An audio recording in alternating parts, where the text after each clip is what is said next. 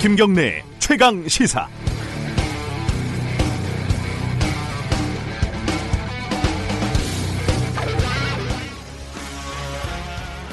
네, 어, 말씀드린 대로 김정은 위원장 북한 국무위원장의 신년사가 이제 화제입니다.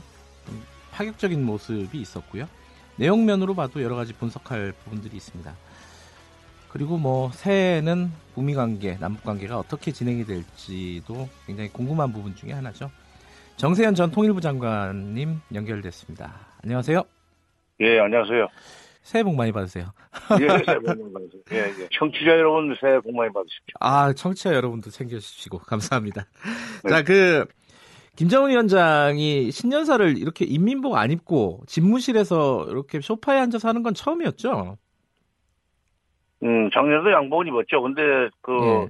소파에 앉아서 하는 건 아니었고, 예, 어, 서서 예, 그렇죠. 보통 그렇게 그다음에, 하죠. 아, 예, 마이크가 여러 개 있는 그 어, 뭐 닭자유라고 그러나 예. 거기에서 단상이라고 연설대, 그렇죠. 예, 예. 연설대 연설대 앞에서 했었죠. 근데 금년에는 아주 부드러운 어, 모습을 연출했어요. 내 짐작에 예. 김여정 부부장의 작품이 아닌가 하는 생각이. 아, 그래요. 아, 물론 들으면서 예, 뭐, 예. 들으면서 아주 어, 표정이 계속 웃으면서 들어오더라고 뭔가 득이 만만한 그러니까요. 어, 새로운, 어, 그래서 나 아니 지금 이 심각한 중요한 얘기였는데 왜 따라 들으면서 웃나 그랬더니 예. 아 보니까 여성적인 그 타치 음. 거기가 선전선동부 제1부부장이니까 네. 사실은 그 최고 지도자의 그 이미지 메이킹을 하는데 책임자죠. 네. 음. 그럼 지금 상황에서 이제 모든 이제 뭐 김정은 위원장의 일거수 일투족은 사실상 연출의 의도가 있을 거 아닙니까? 있죠. 어, 어. 어, 김여정 부부장이 연출을 만약에 했다 하면은 음. 어떤 의도에서 이런 어떤 부드러운 분위기, 어, 이런 웃는 모습 이런 걸 연출을 했을까요? 아, 우선 첫째 자기네 주민들한테 인민들한테 네, 어, 부드러운 모습을 보여주는 음, 것이 필요한 시점이죠. 왜냐하면 그 내용도 보면은 네, 그 당일군들한테 그러니까 당 간부들한테 인민들 속으로 군중 속으로 들어가라고 그랬어요. 그리고 어 인민들의 고충을 헤아려서 일을 해야 된다는 식의 얘기를 그 앞에 대내 문제 할 때는 자주 얘기를 했습니다. 네, 그런 것도 어 그렇게 부드럽게 얘기를 해야지 네, 서서히 얘기를 하고 그러면 명령하는 식으로 되죠. 그 다음에 음. 두 번째는 대외적으로 네, 그렇게 부드럽게 그 연출을 하면은 아무래도 이게 정상 국가로서의 그 이미지가 훨씬 더 강하게 음. 보여질 수 있죠. 정상 국가로서의 이미지를 보여주려고 네. 했다. 네. 내용으로 좀 들어가 보면요. 네. 정 장관님은 어 뭐 길었어요 한 30분 되는 연설이었는데 사실 네. 그 중에 가장 뭐랄까 인상 깊었던 대목이 어느 부분이셨어요? 어, 인상 깊다기보다는 아 저거 잘못하면 오해돼가지고 좀 어, 일이 복잡해질 수 있겠다 하는 대목들이 음. 예, 하나 있어 대목이 하나 있었죠. 바로 그 예, 미, 미국이 계속 이렇게 압박과 제재를 제재로 나온다면은 네, 어, 새로운 길을 모색하지 않을 수 없게 될 수도 있다고는 네, 그, 그 얘기 하지 않았어요. 그 예. 앞에도 어쩔 수 없이 부득불 그러면서 새로운 길을 모색하지 않을 수 없게 될 수도 있다. 음, 어, 뭐, 그, 새로운 길을 모색할 수도 있겠다는 얘기지만, 이게 자기가, 그, 어쩔 수 없이 그렇게 갈 수밖에 없도록 만들지 말아달라는 얘기 아니에요. 예, 예, 근데 그걸 이제 잘못 해석을 하면, 네, 미국한테 협상하자고 해놓고, 어, 자기네들이 안 해주는, 해달라는 대로 안 해주면은 핵을 다시 개발할 수도 있다는 식의 협박이라는 해석을 할 수도 있습니다. 네, 그래서 내가 어저께 그걸 듣고, 아, 이거는 기회가 있으면은 어, 좀 해설을 해줄 필요가 있다 하는 생각을 했죠. 그래서 KBS에 연락이 왔길래 하겠다고 했는데, 예, 예. 예, 청취자가 어, 많으니까, 거기서는 지금 군사적으로 뭘 하겠다는 뜻은 저는 아니라고 봐요. 왜냐하면 군사적으로 하거나 핵을 다시 개발하겠다는 것은 그건 새로운 길이 아니라 옛날 길입니다. 예. 아, 음, 어, 그렇지. 새로운 길은 미국이 북미 간에 1대1로 밀고 당기는 협상을 하는데 계속 압박을 해오니까 네. 좀 편들어줄 수 있는 사람을 편들어줄 수 있는 나라를 같이 끼고 들어가야 되는 거 아니냐? 음, 외교적으로. 네. 그래서 중국을 어, 중국의 힘을 좀 빌리려고 그런 거 아닌가 하는 생각을 제가 했어요. 아, 왜냐면은 예, 남북 정상회담 세 번 했다. 또 역사상 최초로 적대 관계에 있던 미국과도 정상회담을 했다. 그리고 중국과도 세 번 회담을 했다 하는 얘기, 정상회담하는 얘기를 쭉 얘기 거론하는데 네, 중국과의 회담했다는 얘기를 부각을 시키더라고요. 예, 그래서 그게 아 저게 지금 중국과 중국의 힘을 빌려서 미국의 압박과 제재를 어, 완화시키거나 뚫고 나가려고 그러는 거 아닌가. 음, 왜냐하면 기왕에 중국과 러시아가 유엔 대북 제재를 이제 6.12 이후에 싱가포르 회담 이후에 이 정도 됐으면 네, 제재 압박과 제재를 좀 어, 풀어주든지 예, 완전히 풀어주든지 추산도 완화시켜줘야 되는 거 아니냐는 결연을, 결연을 내려고 했던 적이 있습니다. 네, 안보리에. 예, 그런 전력을 가지고 있는 중국 러시아 힘을 빌릴 수도 있다. 음, 아, 지금 단둘이 만나니까 골방에 들어가서 단둘이 앉아가지고 하니까 맘 놓고 나를 쥐어박으려고 그러는데 그러면 문 열고 동네 사람들 보는 앞에서 하자.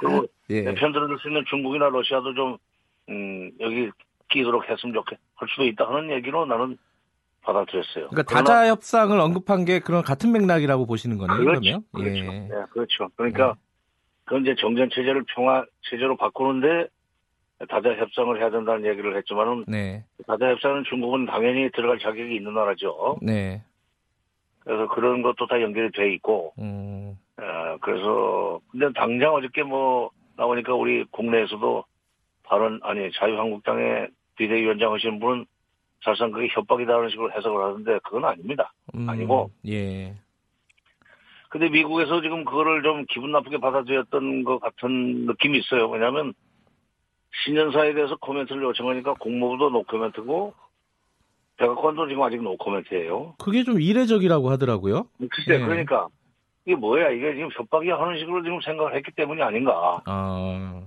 아 그렇다면은 김정은이 김정은 위원장이 어저께 그렇게 에, 그야말로 준비를 많이 해가지고 부드러운 이미지를 부각시키면서 좋게 얘기를 많이 했는데 네, 잘못될 수도 있죠. 그래서 음. 그 빨리 우리가 우리 정부가 손을 좀 써야 된다고 나는 생각을 해요.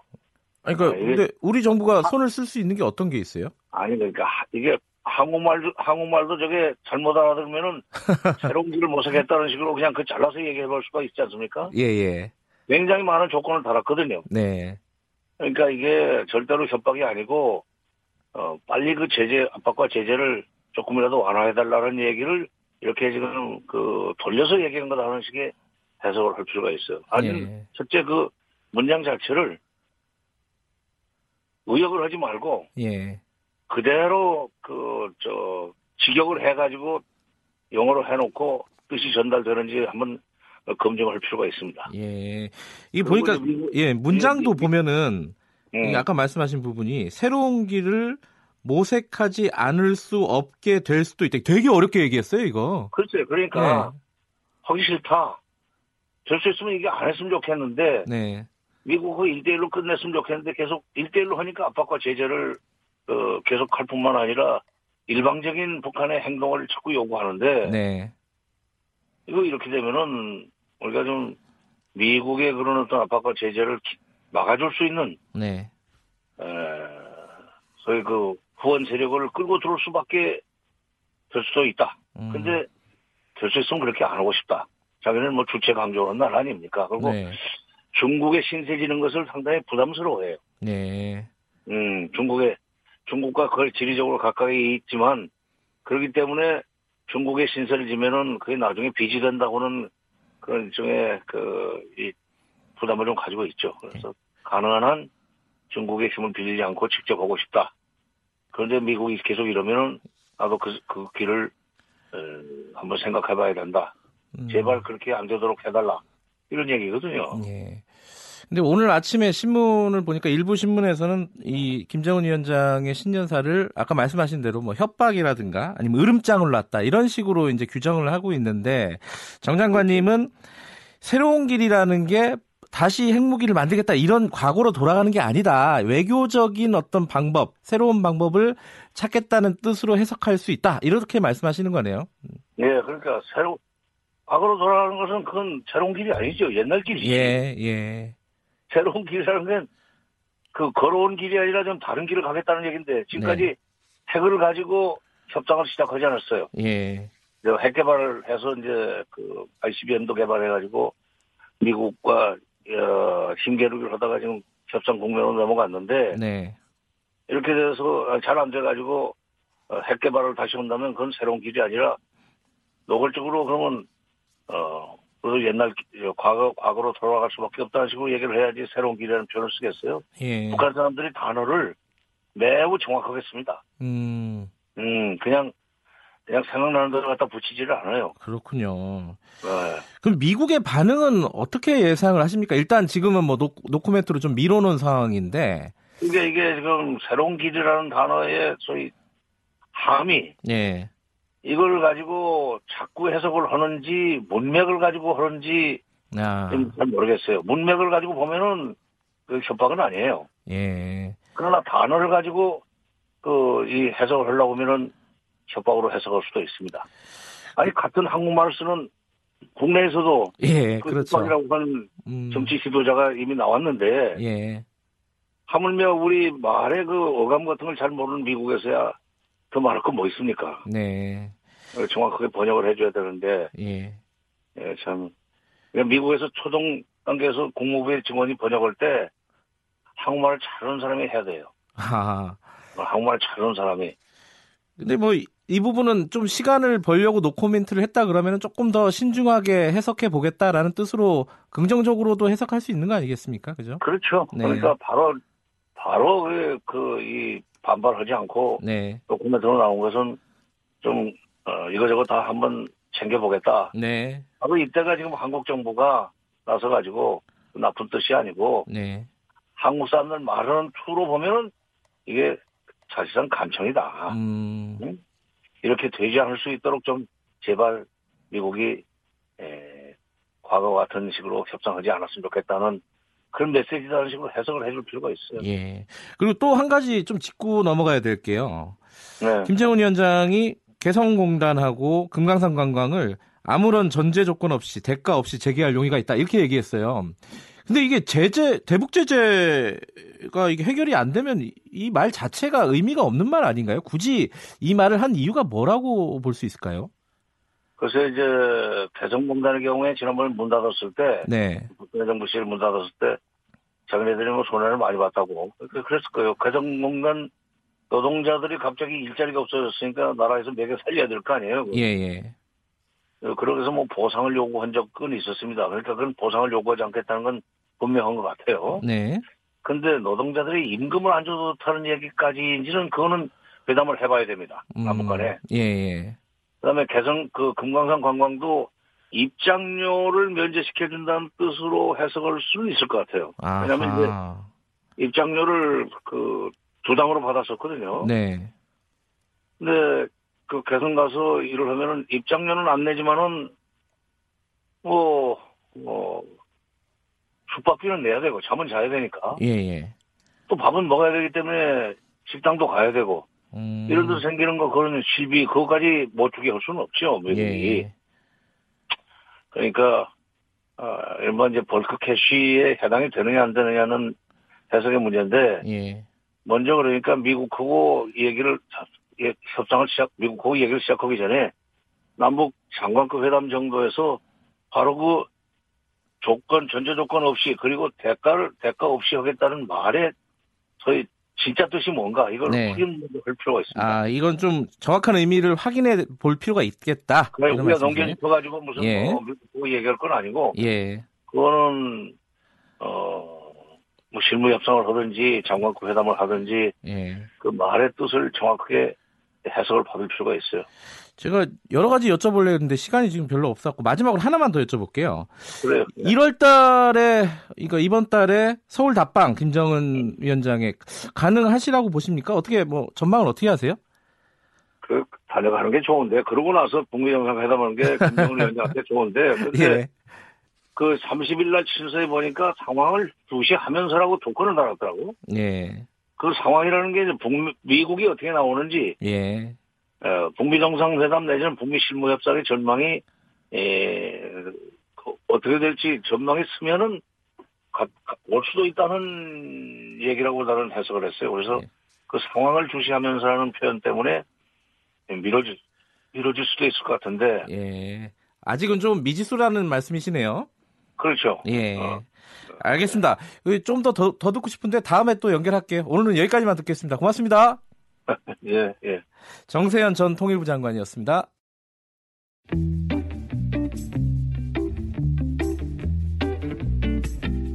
여러분께서는 지금 뉴스타파 김경래 기자가 진행하는 KBS 일라디오 김경래의 최강 시사를 듣고 계십니다.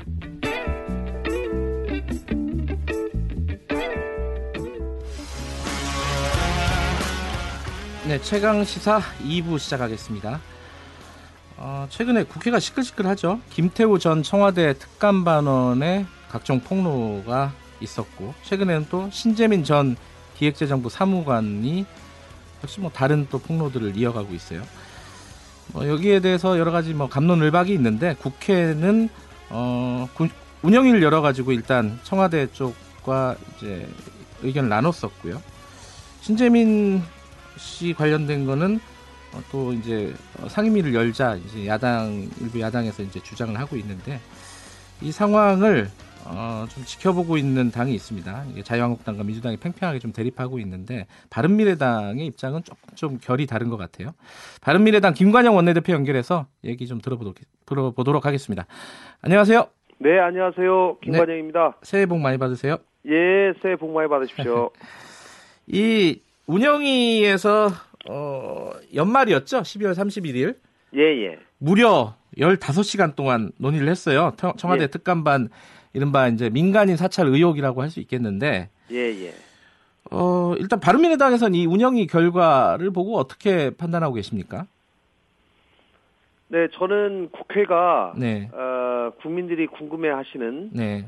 그런 문제들 또 사회의 주 현안에 대해서 국회가 수시로 열리고 예. 또 정부 관계자들을 불러서 의논하는 것이 상시화되어야 한다고 생각합니다. 네.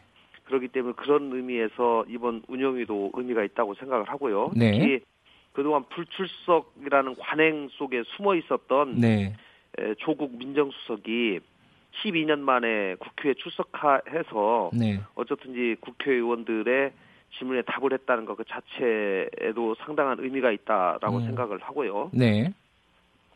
뭐 한국당이나 야당한테 결정적인 한 방이 없었다. 뭐 이런 평가들도 그런 하는데요. 평가들이 좀 있더라고요. 예. 뭐그 전에 이미 잽을 많이 날려서 한 방이 아마 없었을 겁니다. 예. 그런데 저는 이 문제는 이제 여당에서는 김태우 씨의 개인 비리 일탈이 심각하기 때문에 네. 그 사람이 작성한 문서에 대해서도 신뢰하기가 어렵고 네. 또 당시 한 행동들이 다 잘못됐다 네. 뭐 이런 식으로 몰고 가는데 그건 아닌 것 같고요. 네. 이제 이 사람이 개인 비리 한 것은 한 거지만 특감 반원으로서의 그 지위에서 한 활동 또 보고서 네. 어, 이런 것은 실체가 있는 것이고요. 네. 또그 자체에 대한 진상 규명 또 어, 제도 개선을 통해서 어떻게 이런 일이 다시 재발되지 않도록 할 것인가 이런 것에 대한 교훈을 얻어야 된다고 저는 생각을 합니다.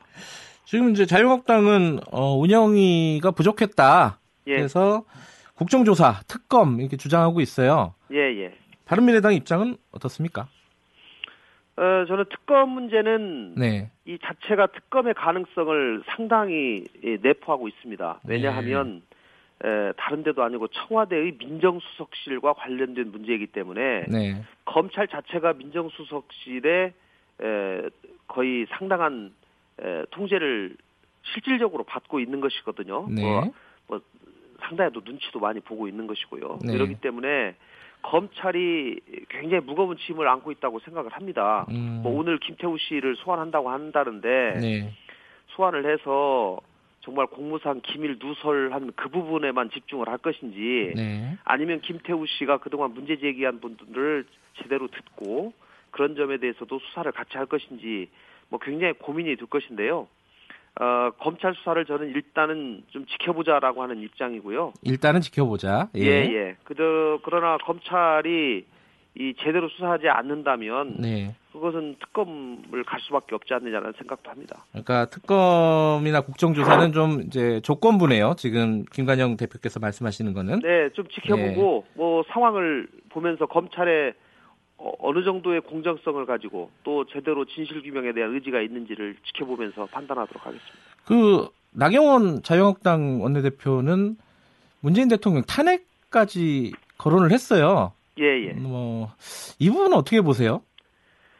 이제 과거에 그 국무총리실에서 네, MB 정부 시절에 그 민간인 사찰한 것이 나왔습니다. 그랬었죠. 예. 그 당시에 이제 문재인 대통령께서 당시에는 민주당 고문 시절이었는데 네, 이거 뭐 대통령 에, 탄핵까지도 고려해야 될 사안 아니냐 그렇게 이제 음, 발언을 한번 한 일이 있습니다. 네, 그거를 다시 이제 빗대어서 예, 그렇게 말씀을 하셨는데 사실 MB 정부에서 민간인 사찰 문제하고 네, 이번 김태우 씨의 그 여러 가지 활동 중에서 민간인 사찰 의혹이 있는 그런 부분하고는 네. 사실 차원이 다른 것도 사실입니다. 음, 차원이 다르다는 말이 어떤 뜻이죠? 간단하게 말씀하시면. 당시에는 예. 대단히 계획적이고 광범위하게 이루어져 아, 있었고요. 예, 에, 이거는 김태우 씨가 공직자들을 감찰하는 과정에서 네, 공직자들과 연관된 민간인 사찰 예, 그런 부분들이 예, 좀 이루어졌다는 의혹이 예. 분명히 있습니다.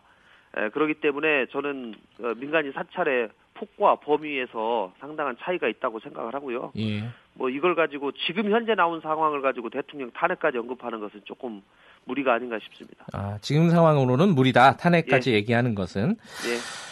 예, 그리고 또 한 가지 이 아까 제도적인 개선 말씀하셨잖아요. 예.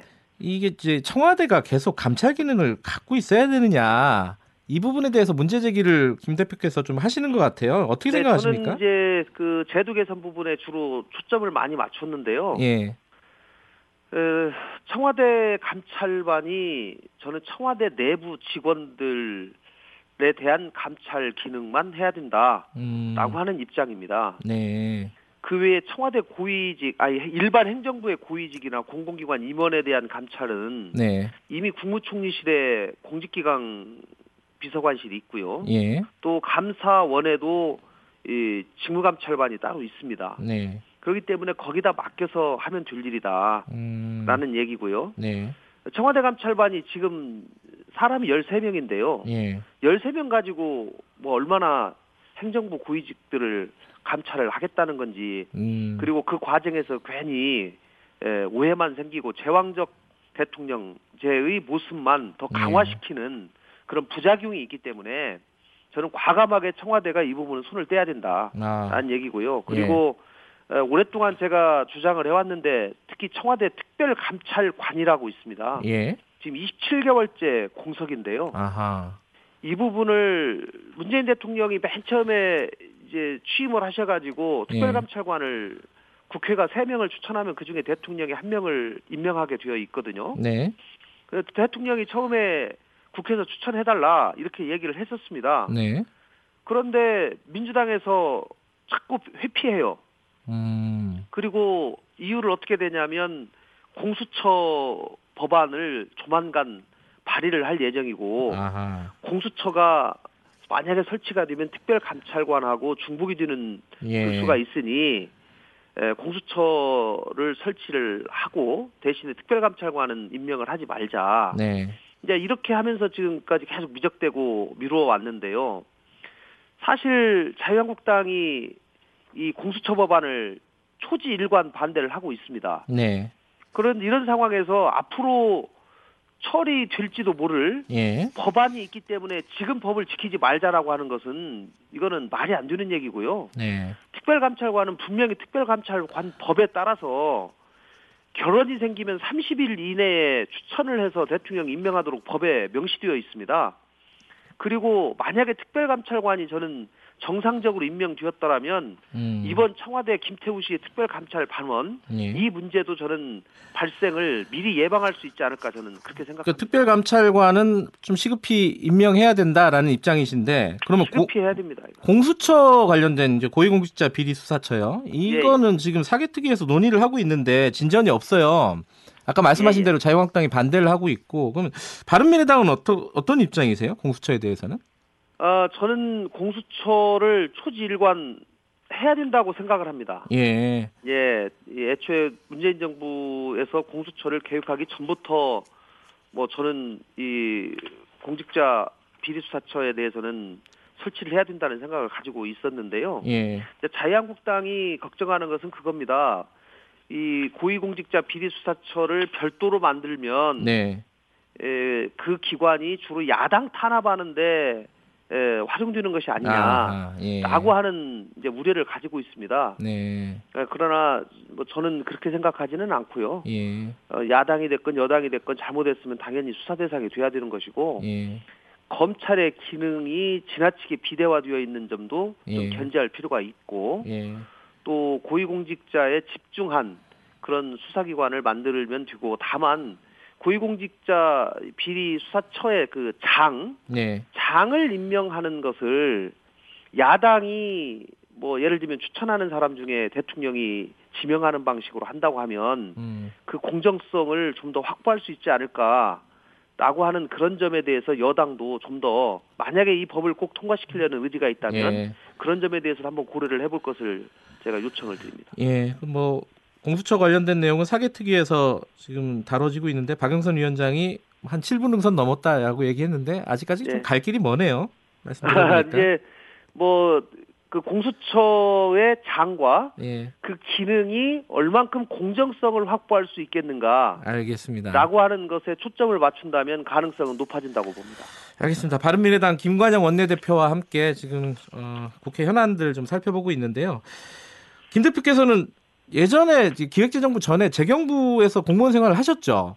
예, 예. 한 7년 했습니다. 예, 행, 행정고시 보시고 이제 그 사무관으로 들어가신 거잖아요. 예, 예. 지금 사무관 출신이 어 폭로를 계속 이어가고 있어요. 예, 예.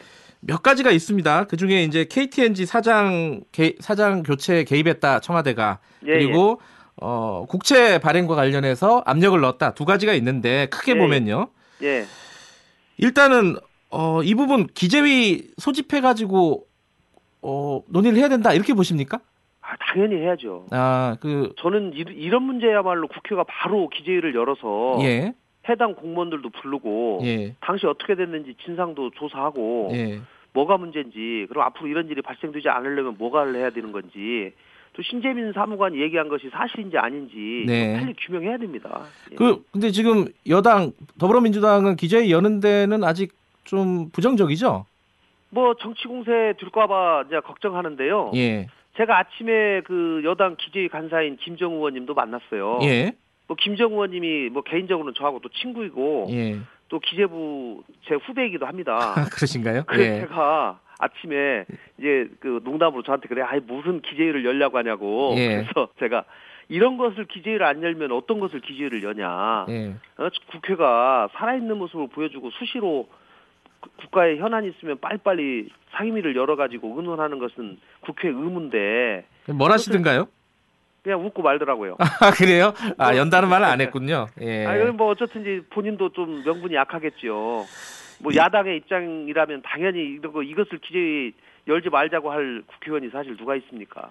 그 간단하게 아까 말했던 쟁점 두 가지에 대해서 예. 그 김, 김 대표께서 좀 입장을 좀 말씀해 주셨으면 좋겠어요. 하나는 사장 개입 의혹. 네, 예, 이 두 가지 의혹이 전부 저- 저는 사실일 가능성이 대단히 높다고 봅니다. 아니 근데 그게 정부가 할 수 있는 청와대가 원래 해야 할수 있는 업무다 일이다라고 정책 협의 과정이다라고 주장하고 있잖아요. 원래는 해서는 안 되는 일인데 네, 청와대에 가면 이런 일에 대한 유혹을 받게 됩니다. 네, 예, KTNG도 과거 기재부 산하 기관이었다가 민영화 되었지만 네. 그 사장 선임에 관해서도 여전히 영향을 미칠 수 있다라고 하는 가능성들에 대해서 가지고 그런 생각을 가지고 있고요. 아니 그 지분이 있으니까 지분만큼 행사했고 결과적으로 안 됐다 이거잖아요. 지금 청와대 아, 입장은. 물론 그렇지만 네. 뭐 그렇지만 그런 하려고 한 행동을 분명히 의도를 한, 한 것이고 문서로 나와 있는 거죠. 그 국채 발행과 관련해 가지고 청와대가 압력을 넣었다. 이 부분은 어떻게 생각하세요? 이것도 충분히 저는 왜냐하면 기- 이 신재빈 사무관의 예. 이 양심 선언이라고 저는 봅니다만은 네. 이 전체 맥락과 그 사람의 얘기를 보면 네. 굉장히 구체적이고 일관되어 있거든요. 네. 저는 이것에 대해서 그리고 이제 어제는 구체적인 실명까지 거론을 하면서 얘기를 했는데 네.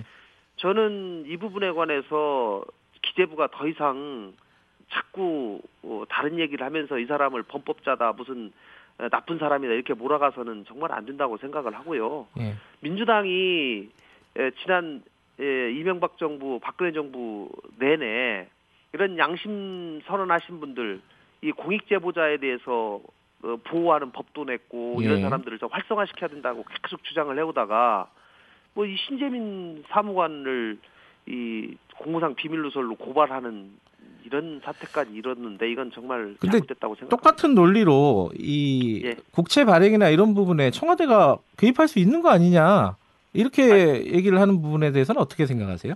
아니 물론 그것에 전혀 개입 서로 상의하고 논의하는 것은 예. 청와대 업무이기도 하죠. 예. 그러나 그 의도가 네. 지금 신사무관이 얘기하기에는 그 박근혜 정부에서의 에, 조금 잘못된 그 정부 정책을 보여주기 위해서 이렇게 한 그런 의도가 있었다라고 보는 거 아니겠어요? 예. 예, 그렇기 때문에 그 의도가 정말로 이 나라 경제가 잘 되고 어 그런 차원에서 이것을 의논했다고 하면 그거야 별 문제죠. 그러나 정말 그랬는지 아니면 예. 그런 의도가 있었는지 이런 것을 기재 위를 열어서 밝혀야 되는 겁니다.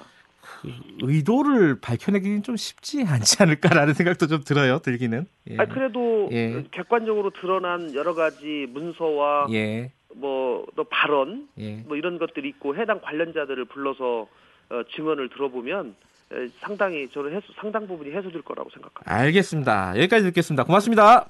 예, 감사합니다. 바른미래당 김관영 원내대표였습니다.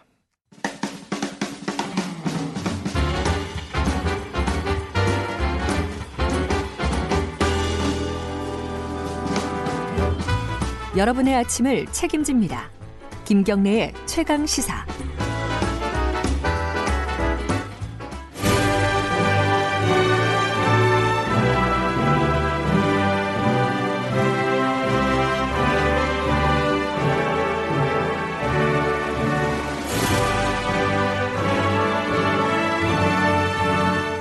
최고의 정치. 매주 금요일 전국의 가장 뜨거운 현안을 여야 의원 두 분과 이야기를 나눠봅니다. 더불어민주당 박주민 의원님 나와 계시고요. 자유한국당 김영우 의원님도 나와 계십니다. 두 분 안녕하세요. 예, 안녕하십니까. 네, 안녕하세요. 새해 복 많이 받으십시오. 받으십시오. 예, 일주일 내내 새해 복 많이 받는다는 얘기를 하는 것 같아요. 한 달은 해야 될 것 같아요. 한 달, 아, 예, 보통 설 전까지는 해도 된다, 뭐 그런 네, 얘기도 있더라고요. 얘기도 있죠. 구정 때 또 해야 되잖아요. 그러니까 아, 또 새해가 너무 많아요 이게. 네. 오늘 얘기도 하, 요새는 정치권 원래 정치권에 얘기가 많죠. 요즘만 그런 게 많죠, 아니죠. 뭐. 예. 예. 네. 자 요새는 어, 앞에서도 이제 뉴스 브리핑에서 다뤘었는데 김태우 전 수사관 폭로에 이어서 신재민 전 기재부 사무관 신재민 씨 폭로까지 이어지고 있어서 지금 야당들은 어, 정부나 대여 공세가 강해지고 있고요. 어, 그 운영위도 열렸고요. 그래서 야당이 원해서 열린 거였죠. 네. 근데 여기에 대한 뭐 평가는 조금 좀 다르게 나오는 것 같고 자 오늘은 그 얘기 중심으로 먼저 좀 처음에 진행을 해볼게요. 일단 어, 김태우 수사관 관련해 가지고 어, 운영위 국회 운영위가 열렸고 조국 수석 그리고 임종석 실장 출석했습니다. 그래서 13시간 동안 공방을 벌였는데 14시간 넘, 넘게 했습니다. 아 그래요? 예. 아 제가 14시간 46분 했습니다. 아 이렇게 정확하세요? 제가 운영이 사보임 돼서 들어갔기 때문에 알죠. 죄송합니다. 왜 1시간 46분을 깎으십니까? 14시간 46분 동안 공방을 벌이셔 가지고.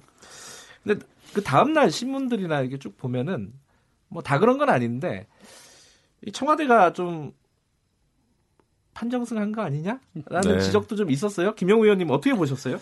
어, 이 문제의 본질은 사실 예, 청와대 민정수석실에 속한 네. 어, 감찰 반원이 민간인 사찰을 했고 또 환경부의 블랙리스트가 작성이 됐고 네. 이거 자체가 사실 한방입니다. 그러니까 어, 아. 국회 상임위원회에서 한방이 없었다라고 하는 것은 이제 결국 상임위 성격상 여야가 공방을 벌일 수밖에 없는 거 아니겠습니까? 네. 예, 하지만 중요한 것은 민간 사찰이 있었다는 부분이고요. 예. 어, 김태우 수사관이 비리가 있는지 없는지는 모르겠으나 비리의 내용이 중요한 겁니다. 비리를 폭로한 의도나 아, 그런 취지 이런 거에 지금 초점이 맞춰져 있는데 에, 그렇다고 해도 어, 제보한 내용 어, 그 자체가 중요하지 않은 게 아니죠. 그 예. 내용이 중요하다 생각이 되고 저는 어, 이 사건 이 사태를 어, 바라보는 청와대와 또 어, 여당 의원님들한테는 제가 굉장히 아쉬운 점이 있습니다. 왜냐하면은 조국 수석이나 또 어, 임종석 실장은 어떠니 어떠니 해도 부하 직원에 대한 관리, 감독의 책임이 있는 거 아니겠습니까? 음. 그래서 이것에 대해서는 좀 에, 사과를 해야죠. 사실 그 신, 어, 뭐 신재민 사무관 사건은 다른 사건이긴 합니다만은 예. 그 부모도 이 신재민 아들 문제 때문에 이렇게 일이 커다랗게 진행된 거에 대해서 사과를 하셨다는 거 아니겠습니까? 예. 그렇죠?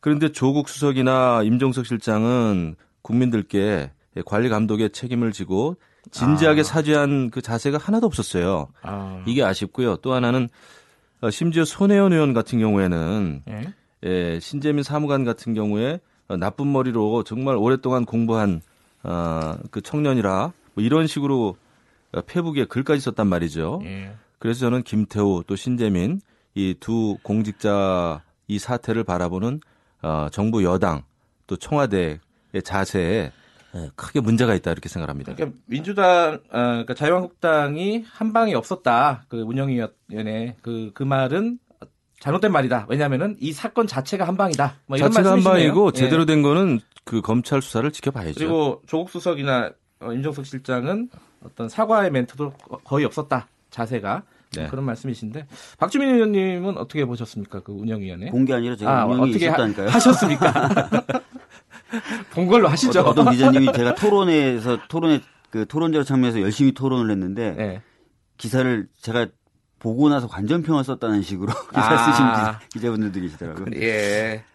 참, 자, 어쨌든 네. 그 14시간 46분 동안 앉아 계셨을 텐데 일단은 환경부 문건이 음. 그 문건으로 보면은 법원이나 기존의 어떤 판결들에서 네. 들고 있는 블랙리스트 요건을 전혀 갖추지 못했다라는 부분이 충분히 이제 주장이 됐었고 예. 거기에 대해서 이제 자유한국당 의원님들이 거의 반박을 못했죠. 심지어는 그 내용 대부분이 알리오라고 하는 네. 어, 공개 사이트가 있어요. 예. 어, 정부 공공기관들 임직원들의 현황에 대해서 들어가서 검색해 보면 다 나옵니다. 거기 나오는 정보가 크게 다르지 않다는 것까지 저희들이 직접 어, 음. PPT를 띄워가지고 다 보여드렸고요. 그 다음에 추가 증거는 전혀 없었죠. 어, 추가 증거라고 해서 이제 녹취록을 하나 트셨는데 자유한국당 이만희 의원님이 예, 예. 그게 이제 김정주라는 어, 새누리당 그러니까 네. 자유한국당의 전신 비례대표 23번이셨고 특히 그분은 원래 임기가 2년이었는데 1년 연장해서 3년 임기를 다 채우고 취임사까지 정상적으로 다 하고 나오신 분이었는데 마치 그분이 막 강제로 중간에 쫓겨난 것처럼 발언했다가 오히려 공격을 많이 받으셨죠. 네. 그리고 뭐 우윤군 그 러시아 대사 관련돼서도 똑같은 질문을 한 15번 가깝게 하셨어요. 의원님들이 다 예. 돌아가면서. 그러니까 너무 많이 반복이 되니까 운영위원장이 도대체 몇 번을 똑같은 질문을 하는 거냐. 음. 이런 좀 항의성 이야기도 나왔고 그래서 아시다시피 이제 김태우 전 특감반원에 관련된 공세를 주도했던 매체가 조선일보예요. 그렇죠. 조선일보 관전평을 썼어요. 자유한국당 하나도 준비한 거 없다는 취지로. 음. 예, 뭐 하나도 새로운 거 주장 없고 되돌이식의 재탕 삼탕식 질문만 있었고 뭐 제대로 된 어떤 제시 같은 건 하나도 없었다라고 관전평을 썼죠. 그 제가 예, 다. 인정합니다. 예. 그 어, 우리 자유한국당에서 운영위원회에서 좀 더 잘했으면 좋았겠다라는 생각을 저도 개인적으로 합니다. 근데 제가 또 좀 의아하게 생각하는 거는 그래도 저는 야, 아, 여당 시절에 여당 예. 의원 시절에 청와대나 아니면 당 지도부에 대해서 상당히 좀 어, 비판할 때는 비판적인 목소리를 좀 냈었거든요. 네.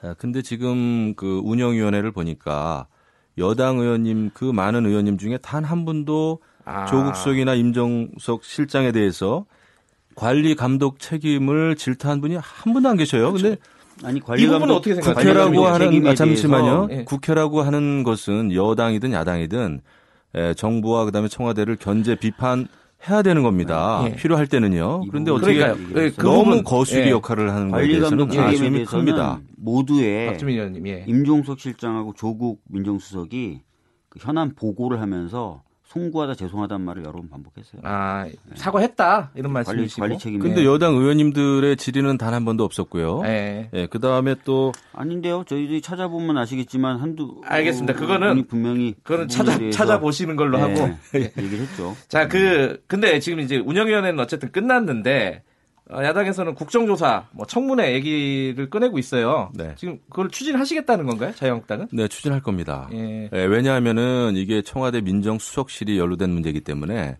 그 일선 검찰이 과연 실체적인 사실을 밝힐 수 있겠느냐라는 데에 대해서 어, 의구심이 있는 거죠. 특검도 가는 건가요? 어떻게 보세요? 그렇죠. 그러니까 그 일선 검사의 예, 원래는 이제 정상적이라면은 예. 예, 검찰의 수사 결과를 지켜보고 그게 미진한 경우에 이제 특검을 예. 추진하는 게 정상적입니다만은 예, 지금 이제 여러 가지 일들이 한꺼번에 터지고 있지 않습니까? 신재민 예, 사건도 있고 김태우 사건도 있고 그래서 이것이 또 이 청와대하고 긴밀하게 예. 연루가 된 의혹이 짙잖아요. 이런 상황에서 과연 검찰이 수사를 할 수 있겠느냐? 라는 우리 우리에게 아니, 근데 이제 이세 확신을 개를 못 다. 한꺼번에 추진해요? 터- 청문회, 국정조사, 특검? 그건 여러 가지 이제 내부적으로 않잖아요. 논의를 좀 해봐야 되겠죠. 아, 뭐 저는 자, 좀 박주민 의원님 저는 어떻게 좀 이해가 안 되는 게요. 예. 운영위 과정에서도 예. 강효상 의원님이나 이런 분들이 그 본인들이 이렇게 저렇게 얻은 자료들을 공개하셨어요. 예. 김태우 전 특감반원에 관련돼서 예. 또는 그 김태우 전 특감반원으로부터 얻은 자료도 이제 공개도 예. 하시고 그러니까 이제 어느 정도 김태우 전 특감반원하고 자유한국당은 솔직히 네트워크가 있으신 거잖아요. 계속 얘기하고 계신 거잖아요. 자료도 뭐 공유하고. 저는 뭐 지도부가 아니어서 잘 모르겠습니다. 솔직히 말씀드리면 다- 저도 다 궁금합니다. 내용인데. 그러- 그래서 그런데요. 그래서 그래서 김태우 예. 특감반원이 갖고 있는 그 실제로 예. 특감반 안에 있었고 활동을 했었던 사람이 아, 하는 말과 그 사람이 갖고 있는 자료를 다 공유하고 있었고 그래서 그걸 토대로 운영위에서 14시간 36분간 공세를 펼쳤는데 새로운 거 아무것도 없었단 말이에요. 아니요, 근데 우리는 아, 수석이라든지 또 장차관이라든지 근데 이런 사람에 대해서 예, 우리가 박- 뭐 박주민 의원님 얘기 조금만 그런 더 것을-. 못하니까. 그럼에도 불구하고 무조건 또 특검하자, 또 국정조사하자. 그러면 이게 정치적인 공세죠. 음, 과거 정부에는 우리 여당 의원님들 야당 때는 더 했습니다, 사실. 근데 저기 바른미래당 김관영 원내대표랑 인터뷰를 했는데 네.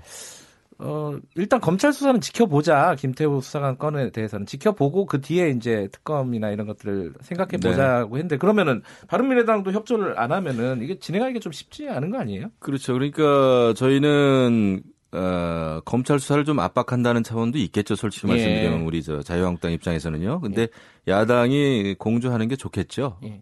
자 일단 그 김태우 수사관 얘기는 어, 운영위원회에서 무려 14시간 46분 동안 다뤘기 때문에 여기까지만 하고요. 신재민 사무관 얘기가 이제 더 유한 얘기니까 새로운 네. 얘기니까 그 얘기를 좀 해볼게요.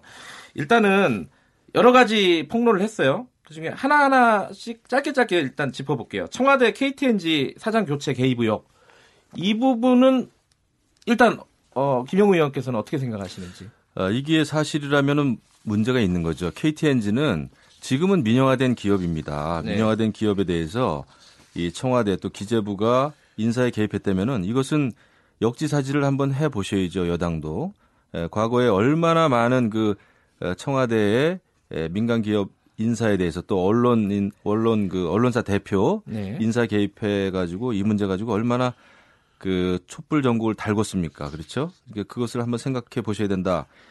이런 문제에 대해서는 이중잣대를 들이대는 것은 맞지 않다. 이렇게 생각을 합니다.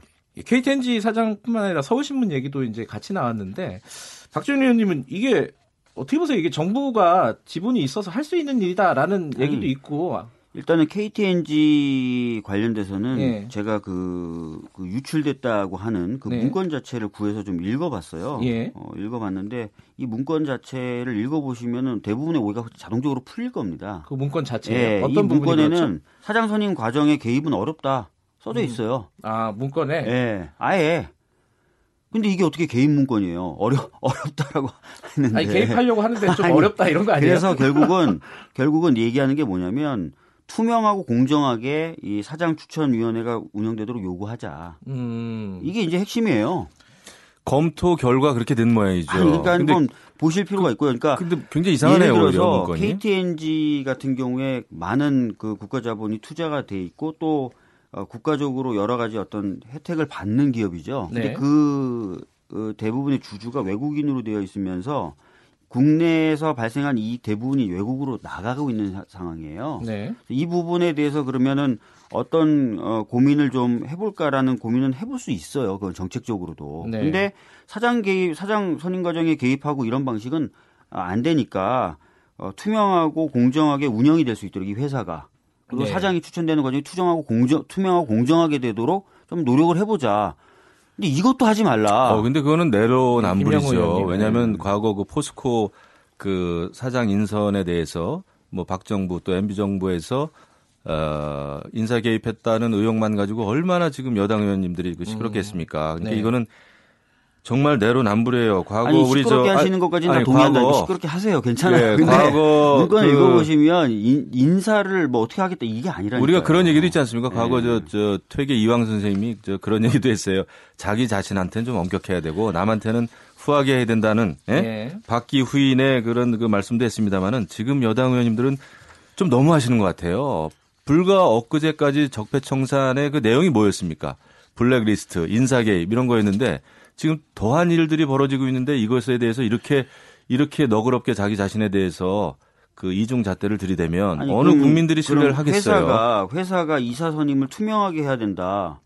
이게 잘못된 얘기인가요? 인사 개입을 하면 안 된다는 거죠. 사실 이제 주주권을 행사를 했잖아요. 정부 차원에서. 공정하게 예. 운영을 할 아니 그러니까 지- 주주권이 조금이라도 있으면 그 조금 있는 지분에 따라 요구할 수 있는 그러니까 요구할 있잖아요. 수는 있는데 박준희. 그 요구하는 내용이 예. 요구할 수 있는 내 요구한 내용이 어, 사장 선임 과정은 투명해야 된다.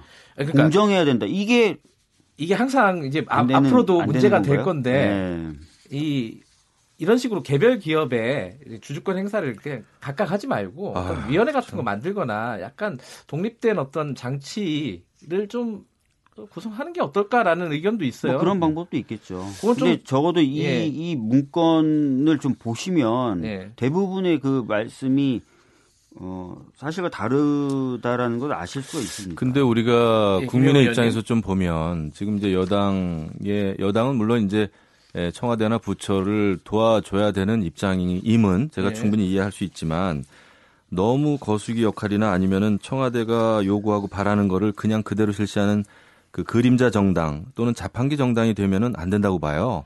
이것은 건강한 그 정치가 아닙니다. 그래서 우리가 좀 더 어, 불과 몇 년 전에 일어났던 일을 우리는 생각을 해야 되겠죠. 그래서 예, 국민들의 신뢰를 얻기 위해서는 이 같은 사태가 일어나면은 일단은 그래도 청와대에서 좀 낮은 자세로 국민들께 예, 사죄를 해야 됩니다. 그런데 보세요. 이 얘기 자꾸 하고 싶, 하, 자꾸 하고 싶진 않지만 손혜원 의원이 신재민 사무관에 대해서 그렇게 인신 모독을 할 수 있나요? 이것은 전 고시 공부하는 우리 그 저기 뭐야 전국에 있는 청년들이 이 페북 글을 읽으면 어떻겠어요?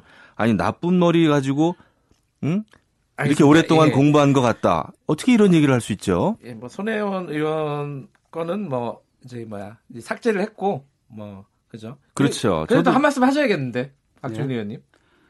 어떻게 전혜원 의원님의 개인적인 예. 글이었잖아요. 그게 무슨 여당의 전체적인 입장이라든지 이런 건 아니었죠. 아 물론 개인이죠. 하지만은 예. 그한 분 한 분의 의원님들은 자, 우리가 헌법 기관이라고 하지 않습니까? 그 손혜원 의원님한테 있죠. 나중에 기회가 되면 여쭤보도록 하고요. 자, 그 KTNG 뭐 사- 선임 관련해 가지고는 의견은 들은 것 같고 또 하나가 지금 적자국회 국채 발행 관련해서 청와대가 압력 넣었다는 거예요. 신재민 신재민 씨가 주장한 거에 더 핵심은 여기에 있는 것 같은데 이 부분 어떻게 보세요? 이게 지금 뭐 정책 협의 과정이다. 김동연 부총리도 전 부총리도 그렇게 얘기를 했고 그런데 이게 이 신재민 씨는 압력으로 느꼈다라는 거지 거거든요. 그렇죠. 자, 김영우 의원님은 요거 폭로를 듣고 어떻게 판단하셨어요? 저는 뭐 당정청 협의든 예. 기재부 내부 협의든 어, 국가 경제 정책에 대해서 얼마든지 논의할 수 있습니다. 네. 그거 안 하면 이상한 거죠. 네. 예, 다만 이 문제는 신재민이라고 하는 사무관이 느낀 건 그거 아니겠습니까? 에, 박근혜 정부와 문재인 정부 정권 교체기였잖아요. 2017년도는 그때 김동연 부총리가 에, 국가 부채 비율을 39.4% 이상으로 유지할 것을 요구했다는 거 아닙니까? 네. 차관인지 차관부한테 예. 또 그런 그 에, 관련된 SNS 카톡방의 대화 내용이 지금 녹취록이 다 나왔어요. 네. 에, 그거는 명백한 증거입니다. 음. 그런 상황에서 사무관이 됐든 행정관이 됐든 그 문제 제기를 한 거였어요. 이 사람은 예, 신재민 사무관 입장에서는 이것이 정의가 아닌 불이라고 생각을 한 거죠. 왜냐하면은 국가 부채 비율을 일정 정도 이상 높인 걸로 나와야 문재인 정부의 그 나중에 예, 통계가 나왔을 때 부담이 적다는 거 아닙니까? 예. 그것을 폭로한 거예요. 예, 그게 핵심입니다. 잘못된 거죠. 자, 박주민 의원님은 어떻게 생각하십니까? 일단은 그 적, 적자국 국채 발행을 청와대가 강요한 거냐 네. 이 부분에 대해서 좀 말씀을 드리면 결과적으로는 발행이 안 됐죠. 발행은 안 됐죠. 네, 그러면 바이백만 실행이 됐죠. 그러면 발의백은 취소했죠. 그러니까 취소가 네, 실행이 됐죠. 네. 예. 근데 그러면은 청와대가 강요했는데 실패했다는 거냐? 음. 뭐, 아, 뭐냐 이거죠. 그러니까 실패를 한 건데. 예, 그러니까 아니 그 그러니까 이 부분을 예. 이 부분이 일반 국민들이 생각하실 때도 그렇고 네. 제가 봐도 만약에 진짜 발행할 의사가 있었고 청와대가 이걸 진짜 그 확고한 의지가 있었으면 발행이 됐겠죠. 음. 아니죠. 그다음에- 지금 그다음에 제가 이 폭로한 거는 그좀 불, 불이한 드리면 예. 부정의한 의도를 폭로한 거죠. 이 네. 말씀을 좀 드- 드려야 될 텐데 예. 이제 2016년 국회에서 의결된 국가재정 운영 계획의 범위에 아예 28조 7천억 정도 국채 발행 계획이 있었어요. 있었죠. 예. 그 중에 이제 20조를 어, 그 당시 2017년 10월까지 발행을 했고 네. 이제 8조 7천억의 룸이 있었던 거예요. 네. 그것을 발행할까 말까를 두고 기재부하고 청와대가 계속 논의를 하는 과정이었다는 거예요. 결과적으로 발행 안 한 거예요. 음. 기재부 의견대로. 자, 발행이 안 됐다. 이미 청와대가 어, 의견 제시를 했지만 기재부에서 사실상 기각됐다. 이런 주장이신데. 어, 그렇지 않습니다. 범죄는요, 우리 저 박주민 그 의문부터 무슨 변호사 범죄예요? 출신이잖아요. 아니요, 아니요. 제가 얘기를 국가- 할게요. 아니 국회에서 룸을 줬어요. 이게 살인 미수도 범죄입니다. 아니 새누리당 그 당시 살인 미수까지는 아닌 것 2016년 같고. 당시에 예. 새누리당도 합의해서 잠깐만요. 새누리당이 주도해서 제 차례니까 제가 28조 말씀을 좀 7천억 드릴게요, 의원님. 잠깐만요. 저기 예, 저한테 질문하셨으니까. 예, 예. 자, 근데 잠깐만요. 이 청취자분들이 이 두 분 도대체 누구냐? 제가 이거 한번 말씀을 드려야 될 것 같아요. 네. 민주당 박주민 의원님하고 한국당의 자유한국당의 김영우 의원님이 예. 자, 김영우 의원님, 어, 얘기 조금만 더 이어가시죠. 네, 저 김영우 의원이 말씀드리겠습니다. 아, 이게 아전인수라는 겁니다. 지금 예. 여당 의원님들의 이 해석이 네. 이 신재민 사무관이 폭로한 것은 네. 예, 박근혜 정부 시절, 그러니까 2017년도이기 때문에 예. 문재인 대통령 시절입니다만은 그 2017년도에 국가 채무 비율을 39.4% 이상으로 유지를 해야 된다라고 하는 김동연 부총리의 불이하고 부당했다는 것을 폭로한 것입니다. 신재민 사무관이. 예. 예, 그것이 핵심이고요. 결과적으로 어, 적자 그 국가 어, 저 적자 국채. 그렇죠. 적자 국채를 국채를 발행은 하지 않았습니다만은 예. 예. 그 의도가 불순했고 불이했다는 것을 폭로하는 거예요. 그렇기 때문에 그 결과를 지금 말씀하시는 거는 좀 맞지 않다. 자, 근데 박주민 생각합니다. 이게 이 뭐 결과적으로는 발행이 안 됐지만은 네. 그때 당시에 청와대가 가- 뭐 강요 혹은 뭐 제시했던 그런 의견은 정책적으로 적절했느냐 이건 좀 따져볼 여지가 있는 거 아니에요? 그 부분에 대해서 전문가들도 얘기를 하는데 예. 국채를 그 당시 발행을 해- 하면 아까 말씀드렸던 대로 국회에서 전년도에 2016년에 승인해준 재정계획 내에 포함되는 범위였기 때문에 법령 위반이나 만약에 발행을 했었, 했었어도 법령 위반이나 이런 건 전혀 아니고요. 두 번째는 미리 재정을 확보한다는 의미가 또 있기 때문에 예. 이거 자체가 무슨 직접적인 손해가 바로 발생한다라고 보기도 어렵다. 따라, 따라서 경제적인 부분이든 네. 법률적인 부분이든 문제가 될 게 없다는 게 자, 대부분 전문가들 의견이에요. 더 중요한 건 카톡 내용이에요. 국가 채무 비율이 떨어지면 안 되기 때문에 발행해야 자, 된다라는 지금 내용이거든. 그게 의원님, 문제죠. 이 두 분의 의견도 갈리고 사실 여당 야당 의견이 갈리고 있잖아요. 네. 그래서 어, 기재위를 열자 상임위를 열어서 이 얘기를 좀 따져보자라고 지금 얘기하는 거 아닙니까 야당 쪽에서? 그렇죠. 이건 너무 당연하죠. 근데 예. 그거 어떻게 받으실 수 있어요? 저기 더불어민주당에서? 지금 저희 입장은 예. 어, 지난해 운영위에서 봤던 것처럼 네. 사실상 아무런 내용도 없는데 정치 공세를 계속 이어가시잖아요. 아, 어, 또- 근데 그건 또 아니죠. 그러면, 그럼 기재위 열어서 또 그런 식의 정치 공세를 하면서 하는 장을 우리가 만들 필요가 있느냐? 아, 그거는 너무 여당으로서는 좀 오만한 자세세요. 왜냐하면은 국회 상임위를 여는 것은 네. 그 사실 여부를 확인하고 그것 그것에 대해서 어, 장차관한테 질의할 수 있어야 됩니다. 운영이 그래서 열었더니 또 이제 국정조사하시고 특검하신다면서요. 아니 상임위의 역할이 뭐죠? 아무것도 안 나왔는데 또 국정조사 의원님, 국회의 역할이 뭡니까? 그 저기 그 김관영 원내대표는 바른미래당이 이제 좀 가운데 계시니까 이 상설 국회의 취지에도 상임위 같은 거 빨리빨리 열어가지고 이런 거 논의하는 게 맞지 않느냐 기본적으로 원칙적으로 그렇게 얘기하시던데 박준민 의원님 그건 맞지 그러면 않아요? 상임위를 열어서 예. 여러 가지 얘기하면 정치적으로 그게 어느 정도 일단락이 되거나 예. 풀리면은 굉장히 좋은 거겠는데 제가 방금도 반복적으로 말씀드리지만 운영이 어렵게 열었는데 14시간 반 넘게 공방을 했는데 사실상 새로운 거 하나도 없었는데 어차피 국정조사국 특검 우리는 간다.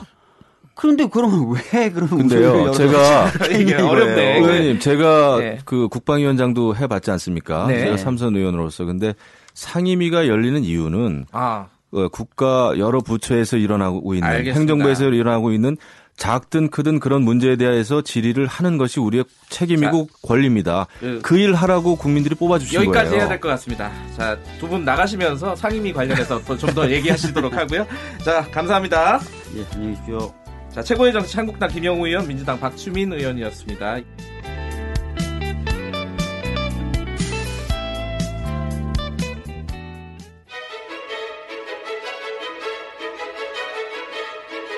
우리 사회의 다양한 현안을 공정하고 깊이 있게 다룹니다. KBS 일라디오 김경래의 최강 시사.